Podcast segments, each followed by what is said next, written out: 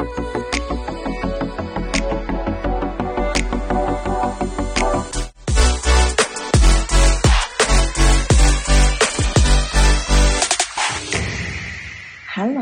I'm so excited to welcome today the gorgeous Jory Rose. Jory, is that right?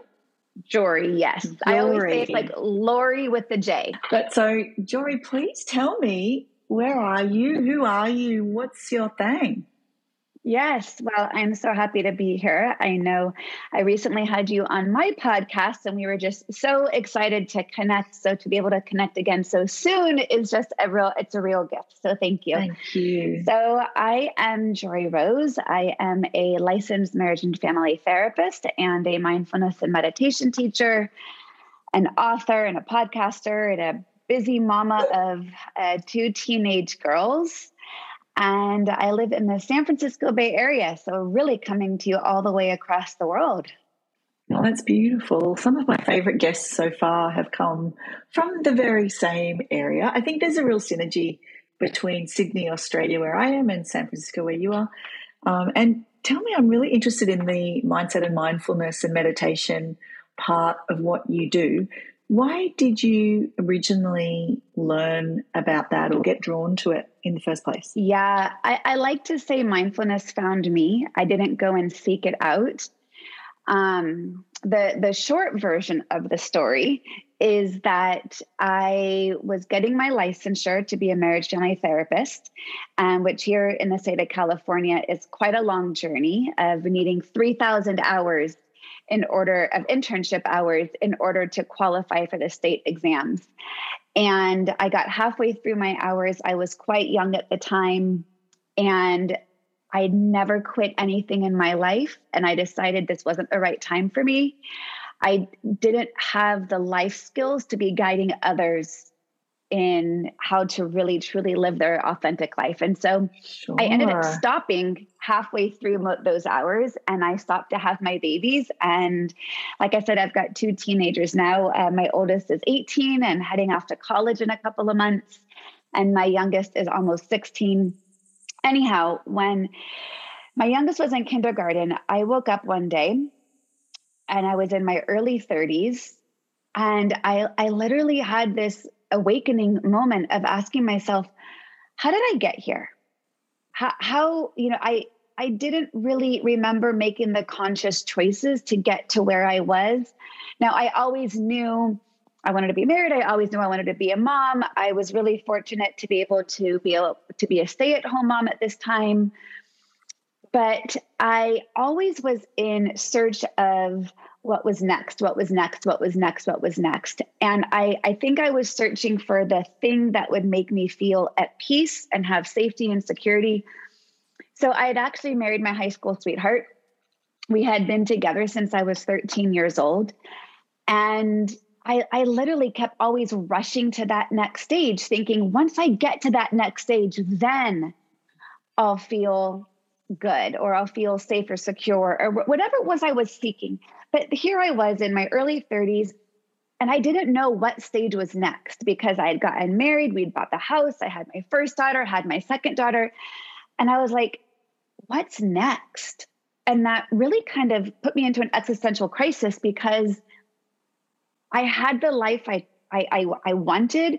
I had created and cultivated the life I, I had envisioned in my mind. And here I was, and something wasn't right. And I got myself into therapy because I, I kind of didn't know what to do. You know, it's it's I'm in my early 30s. Now what? There's no more next stage to get to. And what was there to look forward to? What was I working towards? And again, I was happy, but I wasn't fulfilled. And something inside of me was not in alignment. And I found a therapist, and I'm sitting in his office for the very first time and not only was it uh, the you know the doorway into my entire rest of my life was the path of that beginning of my own journey and my own self-awareness journey and healing journey but it also was overlapping what became this professional journey because i'm sitting in this therapist office and i had this very grounded sense that i think i want to go back and get my license. I think i want to go back and work towards those hours because at this point I'd kind of given that up and figured, well, yeah, I got a master's degree. It cost me a lot of money, but I really learned life skills. So if those taught me how to be a better wife and mother, then it wasn't for naught. And I continued with the therapy and I was in therapy for about five years, but it inspired me to contact my previous supervisor that I had worked with eight years earlier. And at the time, eight years earlier, when I was getting my hours towards my licensure, I was a school counselor. And I thought, you know, being um, back in schools would be a really great schedule to fit the routine of my daughters who were in school. So I thought that would be a real aligned timing since being a stay at home mom also was one of my highest values. I didn't want to compromise not being with my kids.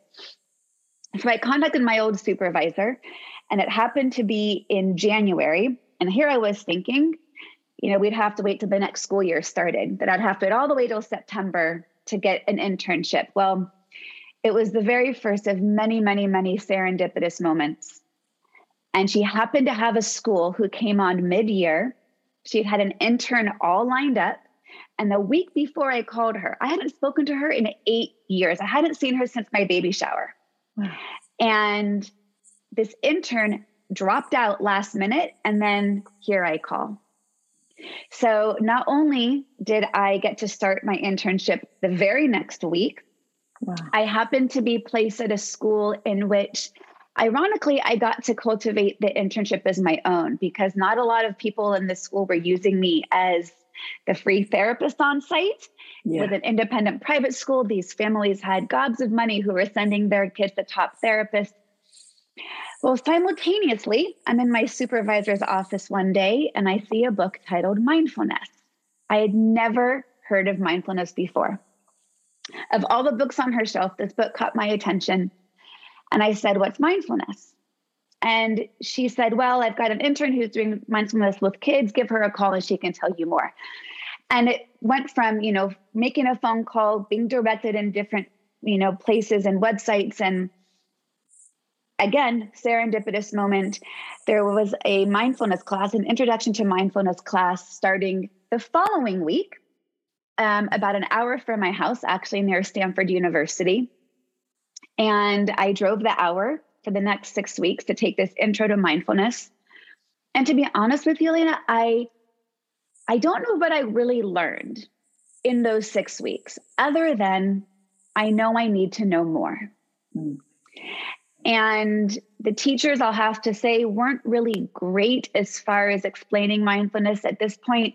Mindfulness had not really been yet mainstream. It was still pretty esoteric. Meditation was just beginning to get more secular, um, you know, FaceTime, so to speak, right? It was still kind of in the beginning stages of all of this becoming more of a well known integrated secular practice versus an ancient contemplative wisdom practice.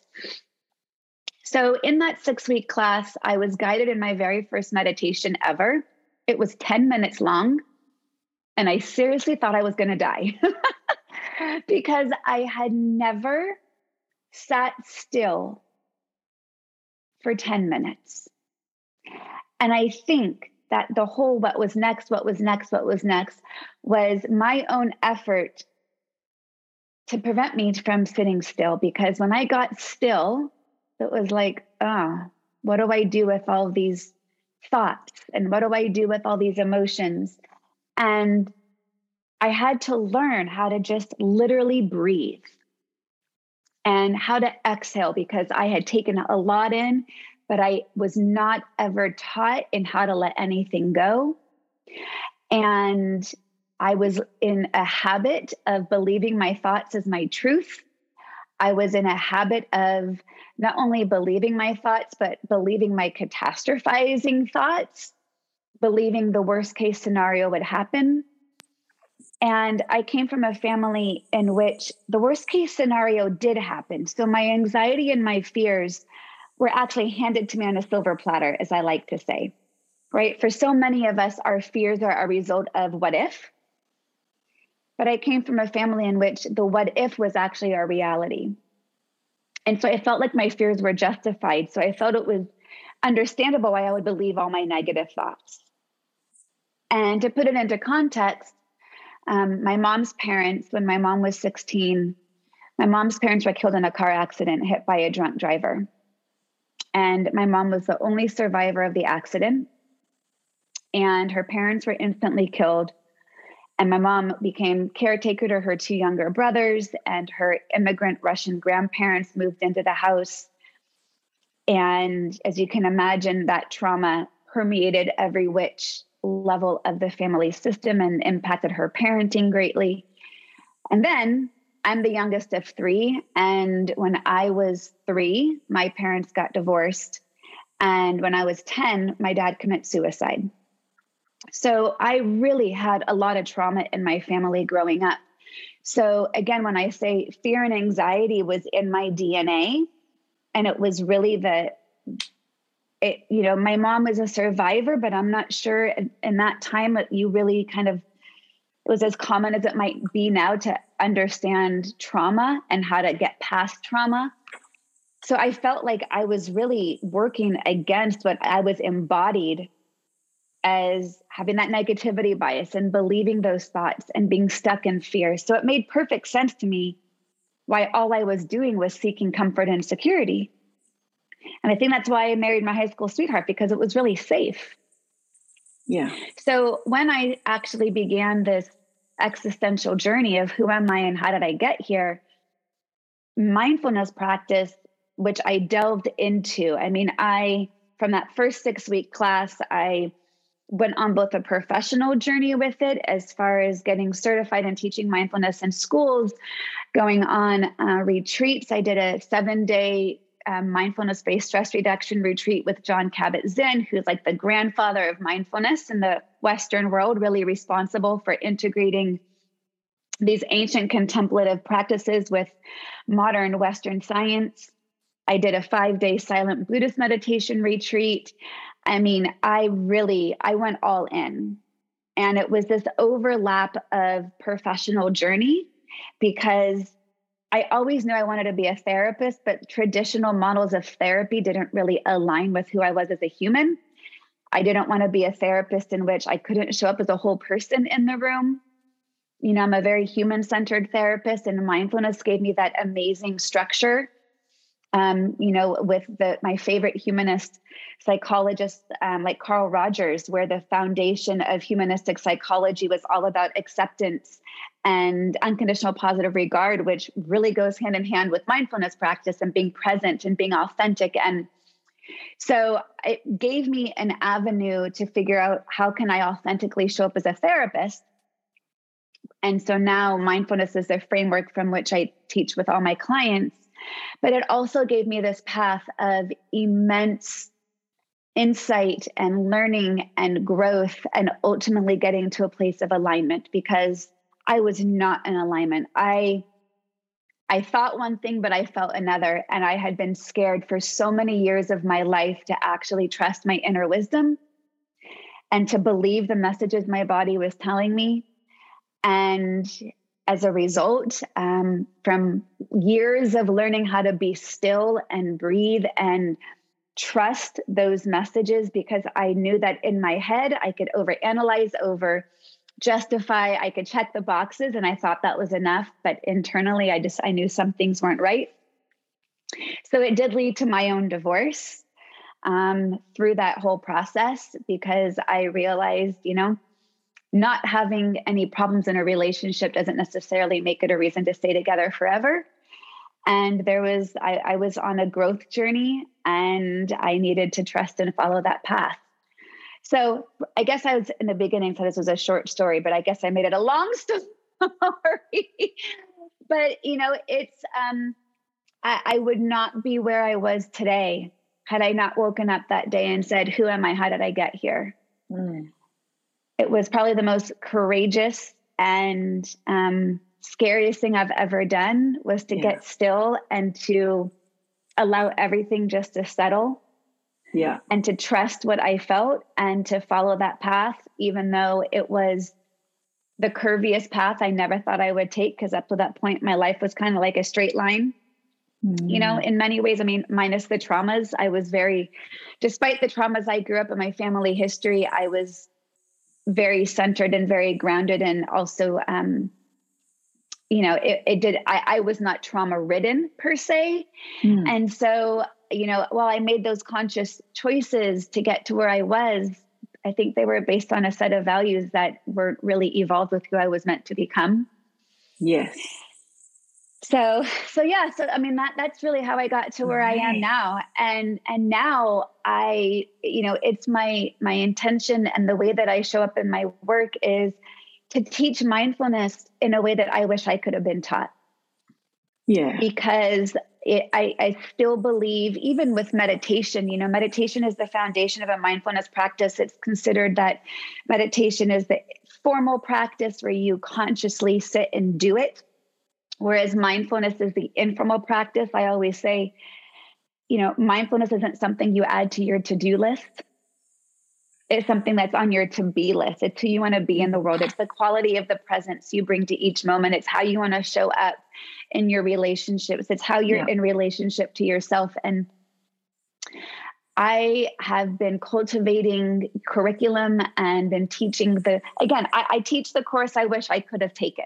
Yes. You know, because I want to teach mindfulness in a way that holds very true to the foundations and tenets and context of which it's rooted in and Buddhist meditation practice, but teach it in a secular, relatable, attainable, integratable sort of way that people mm.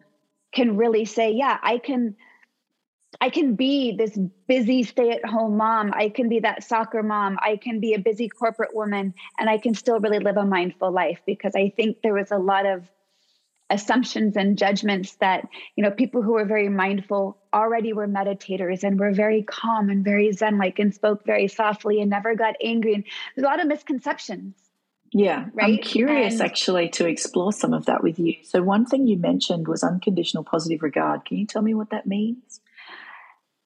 Unconditional positive regard is seeing another in their full potential.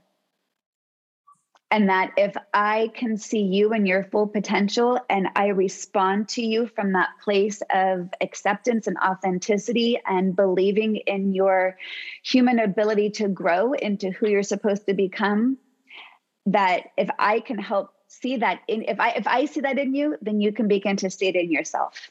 Oh, I say that so often. It's interesting. I say if you are having trouble having faith in yourself or believing in something or feeling confident, borrow some of my faith in you, borrow my sense that you are confident, borrow my belief because I've got it in spades, you know, and I do. Yes. I, I kind of generally am an unconditionally positive regarding person. So it's a very powerful thing actually to have that, even if it's not in you yet, to understand it's possible and to have someone yes. encourage it yeah and i often will say something lang- similar in language and say even if you can't believe it yet i will hold the space yeah until you can like you know allow yeah. allow allow me to hold the container for you that this is possible even yeah, if you I, can't believe it absolutely. and how do i know it's possible is because i didn't think it was possible for me so if i can yeah. if, I, if i can find that sense of uh, authenticity and acceptance and alignment then yeah. anyone can. If, if I am able to get out of my head and into my body, if I'm able to truly and honestly let go of fear and anxiety as a way of being, anyone can. And I'm not any different than anyone. It's a practice, right? I have two, yeah, that's so interesting. That. I have two stories that come to mind. One is that the first time that I experienced a sense, really direct sense of unconditional love outside of my family was I went to see a healer essentially, uh, and she was more of an energy style healer. And uh, I was pretty, you know, pretty deeply in addiction as a coping mechanism for some of the things I'd experienced in my life. And I was ready to change and ready to leave that experience. And I went to see this woman in this apartment, you know, like random, had to drive an hour to get there, didn't know her at all, walked into her apartment, burst into tears like just felt this immense and i'll never forget the feeling because the sense that you get when you're around that energy when you haven't been before is yeah. so powerful it's deeply like it, it's something i can never forget the way that felt and there was yeah. another time i felt something similar not the same but similar where i was doing some work with a kind of human centered therapy i would say um, and I'd love to talk more with you about what that means. But I was kind of having an experience with a group of people do they did sort of workshops, but you also got mentored and, and sort of split off with one on one with people. And the first time I did this session one on one, and uh, I recognized that moment as a particular moment in my life where everything changed for me. And literally, all it was was me telling my story. But it was me telling my story in the context of a person with mm. those beliefs, with those uh, abilities to create a space. And yeah, so it's, it's, it's almost it's almost like believing it before you actually experience it and how might you yeah. act differently if you believed it yeah yeah, and I just told this story. I told a long story. She just wrote notes. All it was was me. And I know that for me, certainly there's been a lot of times in my life where telling stories about either myself or listening to stories about other people when they're telling their real story. That's a very powerful thing. I can understand why this is something we've been doing for thousands and thousands of years as human yeah. beings, telling stories yeah. and hearing stories, and the power of that as a healing. You know, there's a few things that I think are really healing doing things with your hands, telling stories in a safe way, hearing stories in a safe way. Yeah. Those are really fundamental to our being type things, you know. And um, when you come across that in our modern world, it's all the more powerful because we kind of don't just naturally do it anymore. We yeah. don't generally have those rituals or those practices any longer um, in mainstream Western culture. I would say. Which is why I I love going on retreats because yeah. I feel like so many of the retreats that I went on provided the context for that, you know, container. Yeah, sorry, my son's just and walked in on our that's okay. interview to tell me that there's mail at the door. Thank you, Polly. Oh, sweet boy. Can you take the dog with you, darling? Thank you. This is how we do uh, this is life, right? podcast interviews at home. Of course. You open the door, sweetie, and if you if you go, that's fine. You can leave the dog. Thank you, my love. I was gonna say though, my my single most life defining moment took place while on a retreat. Mm. And I just think that it's powerful because when we consciously step out of our day to day routine and we give ourselves the physical space and distance from our to dos and even our relationships to really enter into a container for slowing down for breath work, for insight, for growth, for experiences that we are consciously creating that space for. Yeah. That in of itself is transformational. Yes, I know? agree. And the life defining moment, the way that I got there was even through a series of serendipitous events. And so that's the other part of it to me is the question of, you know, how much are we paying attention to these signs that are often always there, but we're sometimes too busy to even notice them. And you know, I I trusted those signs, mm. and you know, I, I, became like this. Okay, universe, give me whatever you got. I need signs to point me in the right direction. Yes. And that that most life defining moment. Uh, I don't know if you've ever heard of the book, "The Way of the Peaceful Warrior" by oh, Dan yeah. Millman. I love so, it. Okay, so that was the retreat that I was on with him. How incredible. And I've actually been on retreat with him three times. Wow. But it was the first time um, at the Omega Institute, which is in upstate New York. I know of it. And yeah, uh, yeah, and the weekend was the Peaceful Warrior weekend. Wow.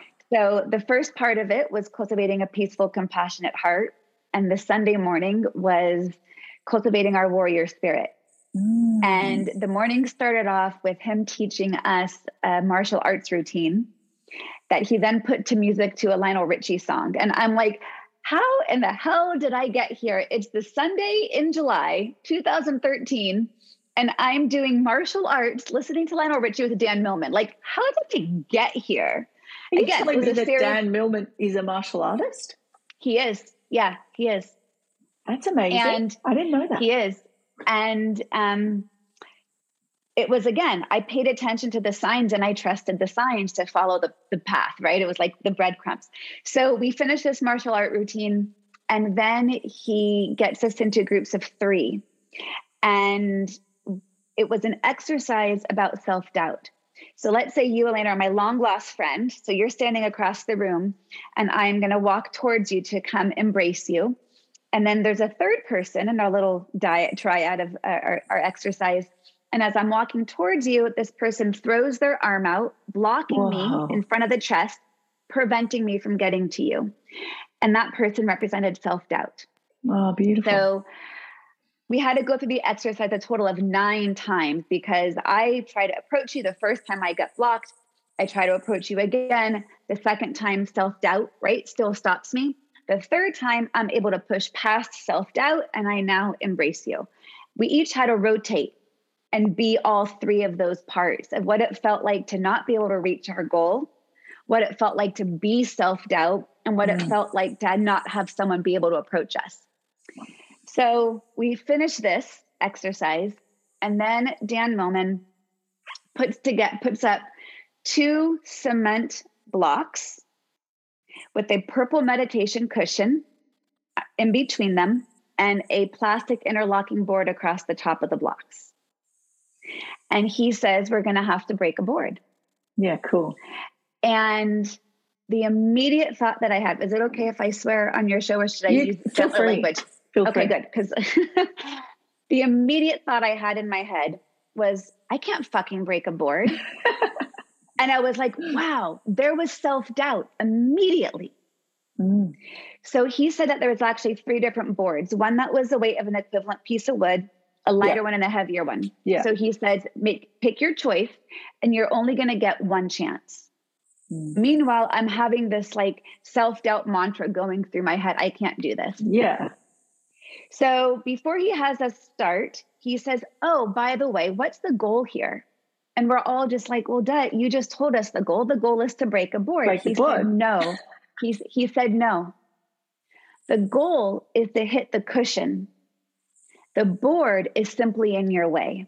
Mm, nice. He said the cushion represents your dreams and your goals, mm, and the board represents your obstacles. I love that. And you know, I, I, can verify that during martial arts gradings that I attend, often someone will either be looking doubtful or they will miss first first go. And the master will always say, You're not kicking the board, you're kicking the person behind the board. There you go. That's how you so, do it.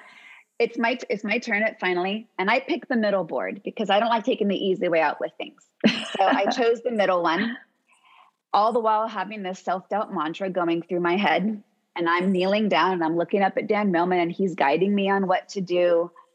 And I raise up my arm and I come down and I didn't break it.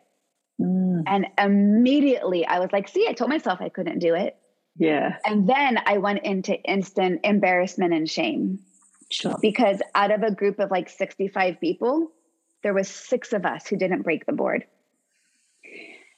So everyone goes, and then he says, okay, raise your hand if you didn't break it. So I kind of sheepishly rose my hand. Yeah. Said, okay, I'm gonna actually I'm gonna give you one more chance. Cool. So now I had to make the decision again. Which board was I gonna try to break? Mm. And I'm like, well, I'm still not taking the easy way out. If I'm gonna do it, I'm gonna do it. And I'm gonna go back what I originally started with. So this time I my turn again. I'm looking up at Dan Millman, I'm kneeling down, and I realized the first time I did two things wrong. One was I hit with the wrong part of my hand. I hit more with my pinky versus Ouch. the meaty part, and it did hurt. And I could, I knew it hurt not only because it physically hurt, but the tip of my pinky was bright purple because all the yeah. blood had rushed the tip of my finger. But I realized all of my focus, like my visual focus, and all of my energetic focus was on the board. Mm. So I this time consciously checked my mindset and I consciously shifted all my energy and focus to the cushion and not the board. And I'm taking my deep breaths and I'm getting ready. And Dan Millman says to me, when you do it, that's when you do it. Like when you do yeah. it, commit, right? Yeah. I, ra- I raised my arm up, took a my deep breath, and I came down and I broke through that board and I hit that purple cushion and I let out this whopping scream. Yes. and that was my single most life defining changing moment because no longer could my mantra of self doubt and I can't fucking do this, it no longer applied. Mm. And I committed to myself through my mindfulness practice, through my meditation practice, through all these retreats that I had gone on, that I was not going to let this experience just pass me by and go back to my everyday life. Mm. And it was pretty amazing because I came home from that retreat and I knew that at some point soon my marriage was going to end. Mm. And, and I think that's, that, that's fascinating because that touches on an aspect of this story that I think we often don't mention, which is to do with willingness. So you were saying, nothing will stop me now. Like I am going to be all that I am and all that I can be. You had made that commitment. And I then did. the question that follows that is what are you willing to do or give up or be in order to it, achieve it, it was a, fulfill it that? Was a sac- it was a sacrifice, right? Yeah. It's a huge and willingness. Yeah in fact i'm i'm looking at something right now because i think that there's more serendipitous happening in this particular moment i looked at my facebook memories yeah and um i my facebook memory was that here's the next part of the journey right I came home from that retreat from New York and I knew that Dan Millman was leading a retreat in Costa Rica. Oh my god. I came home and I told him Costa Rica. I I told my husband that I wanted to go to his retreat in Costa Rica. Yeah. And and he wouldn't let me. Oh no. And the following year I got divorced. Yeah. And do you want to know what one of the very first things was that I did? I could guess when I got divorced, I booked that next Costa Rica retreat. And my Facebook memory from today was that it was today in 2016 that I left to go to Costa Rica. Wow. I'm getting goosebumps. And so 2016 was a big year, huh? Yeah. And Ooh. I went to Costa Rica and what I was so proud of myself when because I'd never traveled internationally by myself. I had not oh, done wow. much by myself since I had been huge. with my ex since I was 13 years old. Yeah. And I was boarding that plane to Costa Rica, thinking back to the first retreat I was on in 2013, so full of humbled pride that from that moment I broke the board, and here I was, was it two and a half, three years later, almost three years later that I actually made the changes that I committed to when I let go of self doubt. Mm, amazing. Yeah. And I think it's so beautiful that you have a moment that you can pinpoint. For me, the letting go of self doubt, that's an ongoing practice. That is something that I can't say there's ever been one moment where I feel like it's completely disappeared. I feel like for me, maybe I can remember when it became a friend of mine. You know, I can remember when I kind of made friends with my fears and my self doubts in order to understand that there were messages in there that I can use and that I can embrace and that I can understand as a kind of a shadow, a shadow side of me that I believe our right. shadow is really important and and that actually recognizing the shadow voice, the shadow um, messages really helped me define my choices and my movements yeah. and my, you know, how I move through life. But it's not that they're gone for me. And well, I'm actually and, a big one, not I'm not actually one who talks about overcoming fear. And I address my fears every time I train. You know, I, I do martial arts, I do all kinds of scary stuff. And it's an ongoing commitment there. It's not something that I feel like you just for me well, anyway, and, personal, and that's, well, well, no, and I agree with you because here's the thing: I'm still human. I still yeah, right. feel self doubt. I yeah. still have fears. the there. difference is I just don't let them take over. I have a mm-hmm. different relationship to them. That's so the, the life defining change was that I recognized because my old habit and pattern and belief system and the way I was raised was as soon as that thought came in, you believed it. Right. And I love that. I was going to versus that. I love that. Verse, versus just, oh, I see. There you are, old friend. This is my old mm-hmm. habit, self doubt creeping back in. Just because you're here doesn't mean you need to take over. And what that relies on is is a practice of being able to separate yourself from your thoughts.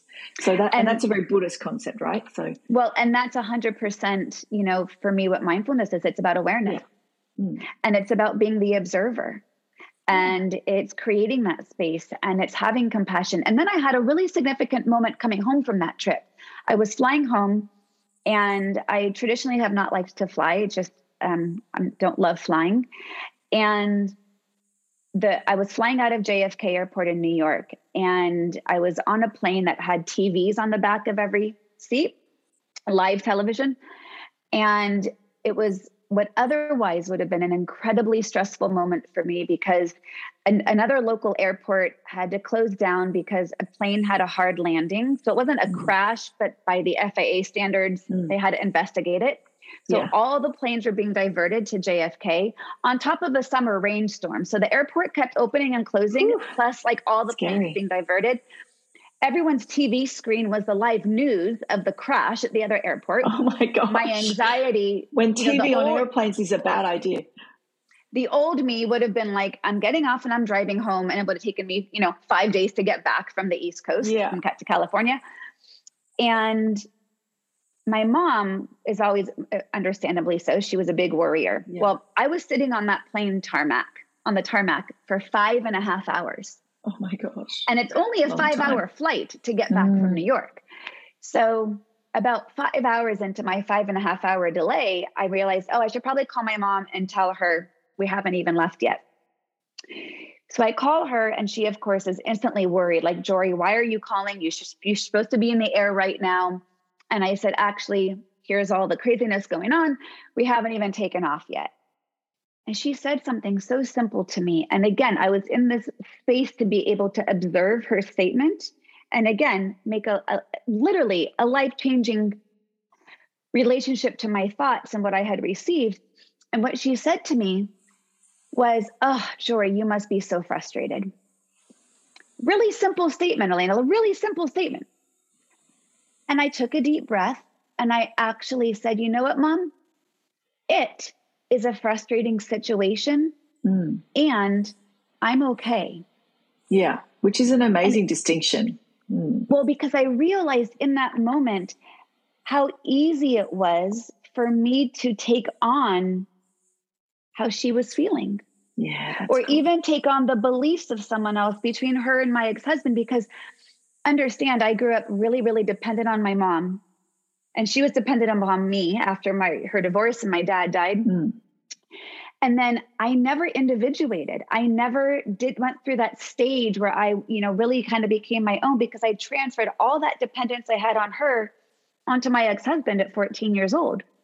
That's what and we so, do. Mm. It's great, but I, you know, normal developmental stage would say, who am I outside of these roles? Outside yes. of these relationships. I never did that. So here I was at 32 doing that for the first time and the ability to say, wait a second, like, what a fascinating concept that I can actually have a different thought or belief than my mom. It's so simple, but it was so profound in the in that moment because I was thick in this space of awareness and compassion for myself, right?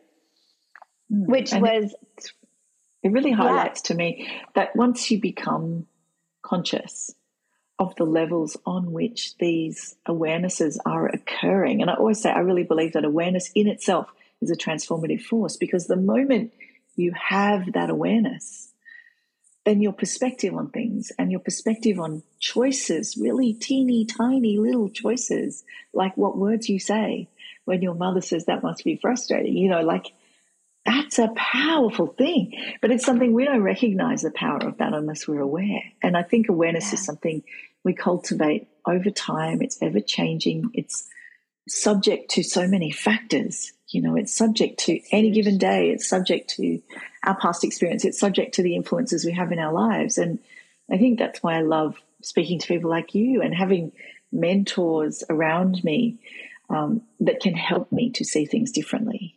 It's one yes. of those fundamental, and it's difficult to describe the power of that because it's almost an experiential thing. And I remember, again, with that um, incredible learning that I did with that human centered stuff and that workshop, people would say to me, you know, what are you doing this weekend? I'd be like, I don't even think I can describe it because it's it's actually an experiential yeah it's, when i say experiential it's an experience it's something you can only experience it's actually indescribable well and other people may not get it you could describe mm. it to a t but unless right. you're in it it's hard to actually understand the impact or yeah. you know the the the transformation that occurs because how you might describe the language is really disconnected from the internal experiential sense of it right and i think it's really important we understand that if we keep seeking answers and seeking optimization of our experience as human beings, that the seeking you may lead to the same message a hundred times, but it may not be till you hear it that hundredth time that it's the right day, the right moment,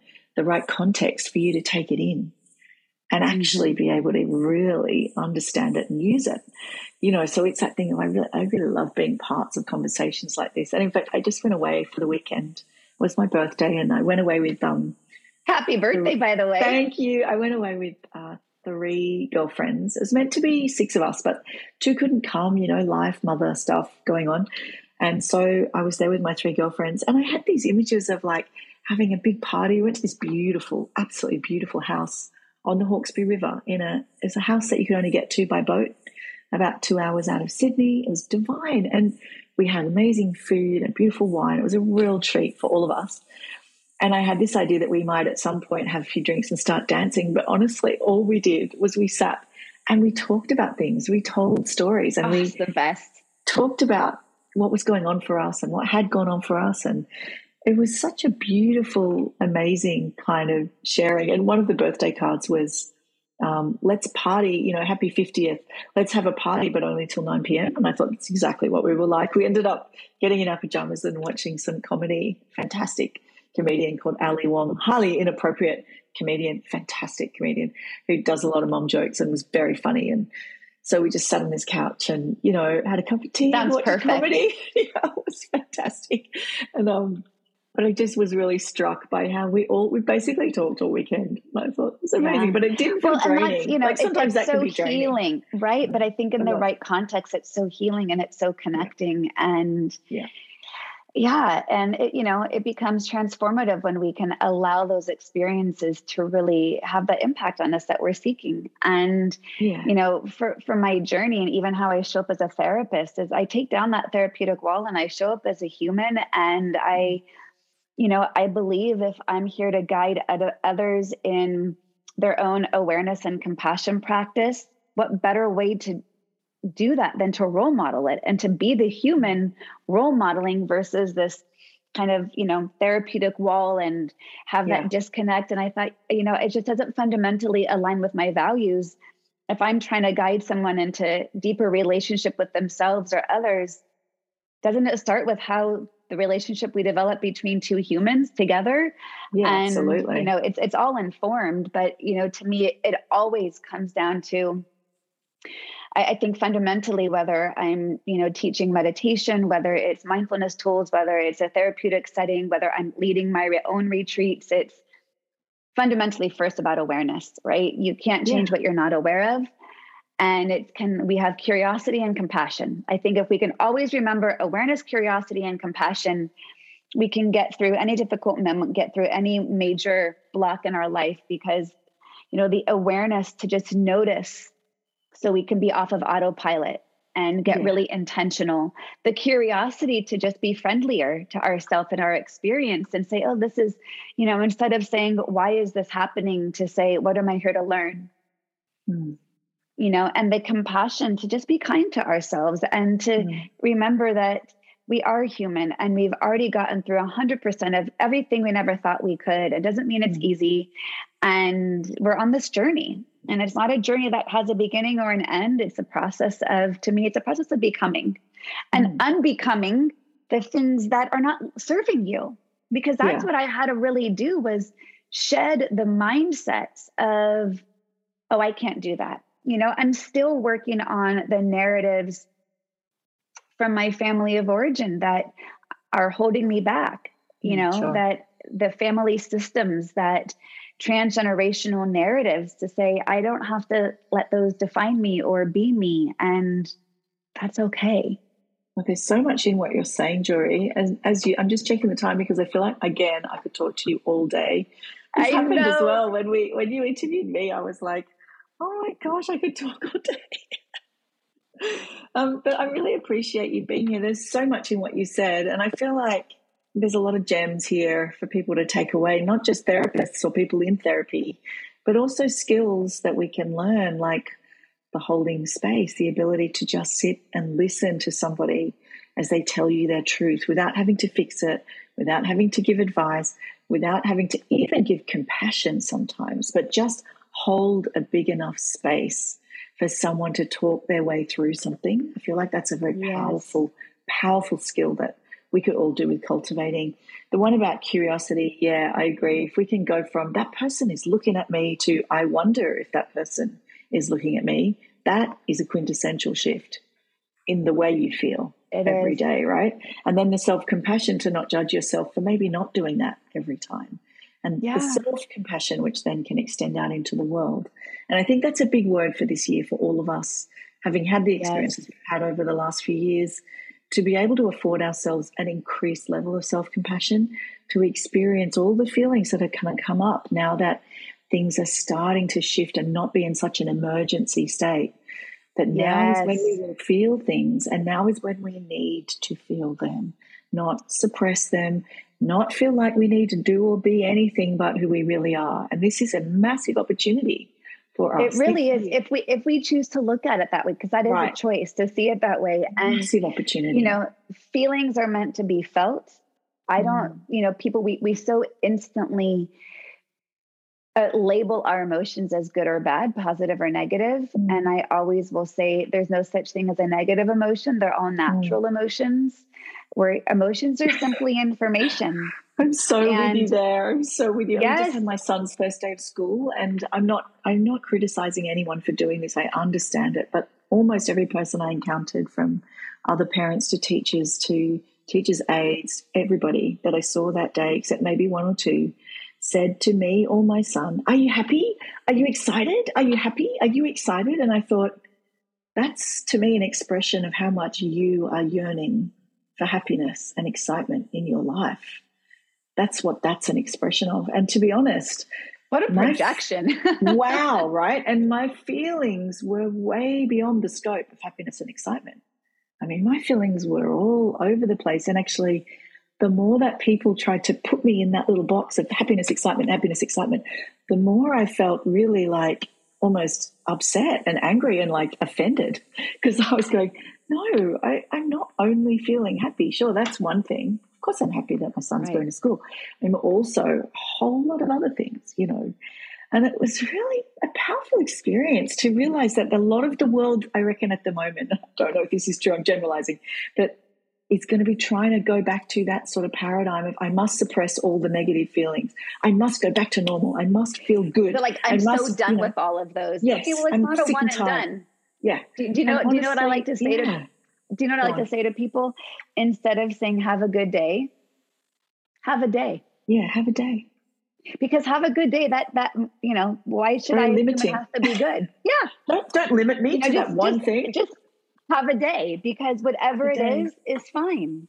Whatever yeah. it is is fine. And it's that emotion, that thought, that experience, none, none of it's permanent. And the more that we, yeah, you know, fear, deny, resist, ignore, judge, push yeah. under the rug, we're just going to trip over a pile under the rug. And the more yeah. we grasp and cling and strive and want to hold on to what's good, then we are also being inauthentic because we're pushing aside a whole bunch of other emotions and experiences. And, and so, all the beautiful stuff that lies in the shadows, you know.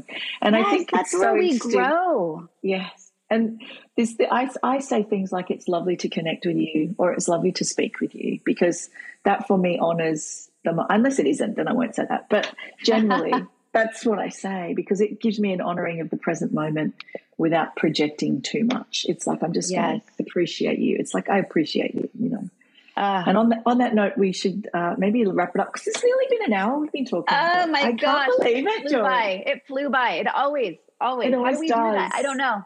Big love to you, and uh, it has been ah. lovely to connect with you. it has been so so lovely. You know, I I know when you were on my podcast, I just it, it's truly I, I, have no attachment to whatever happens with the podcast in terms of growth and downloads because to me Same. it is an opportunity to connect with people and that is I, I think just the highest thing that i could honor is authentic connection and so thank, thank you for darling. creating the space for me and for allowing me to share my journey and i hope people listening found like you said some little nuggets of wisdom that they can take and thank apply you. to their own lives and if nothing else, you know, just I, I think one of the biggest keys that has helped me, aside from the the big transformational moments, is truly learning how to exhale. Mm. the big one, isn't it? it? You know, that's almost it's a enough. big one. Let's do it now. We just we just take a lot in, but we don't let a lot go. So true. Beautiful. On that note, thank you so much, Jory. We will leave, love you, and leave you for the uh, moment probably to revisit in the future. Yes. Thank you so you. much.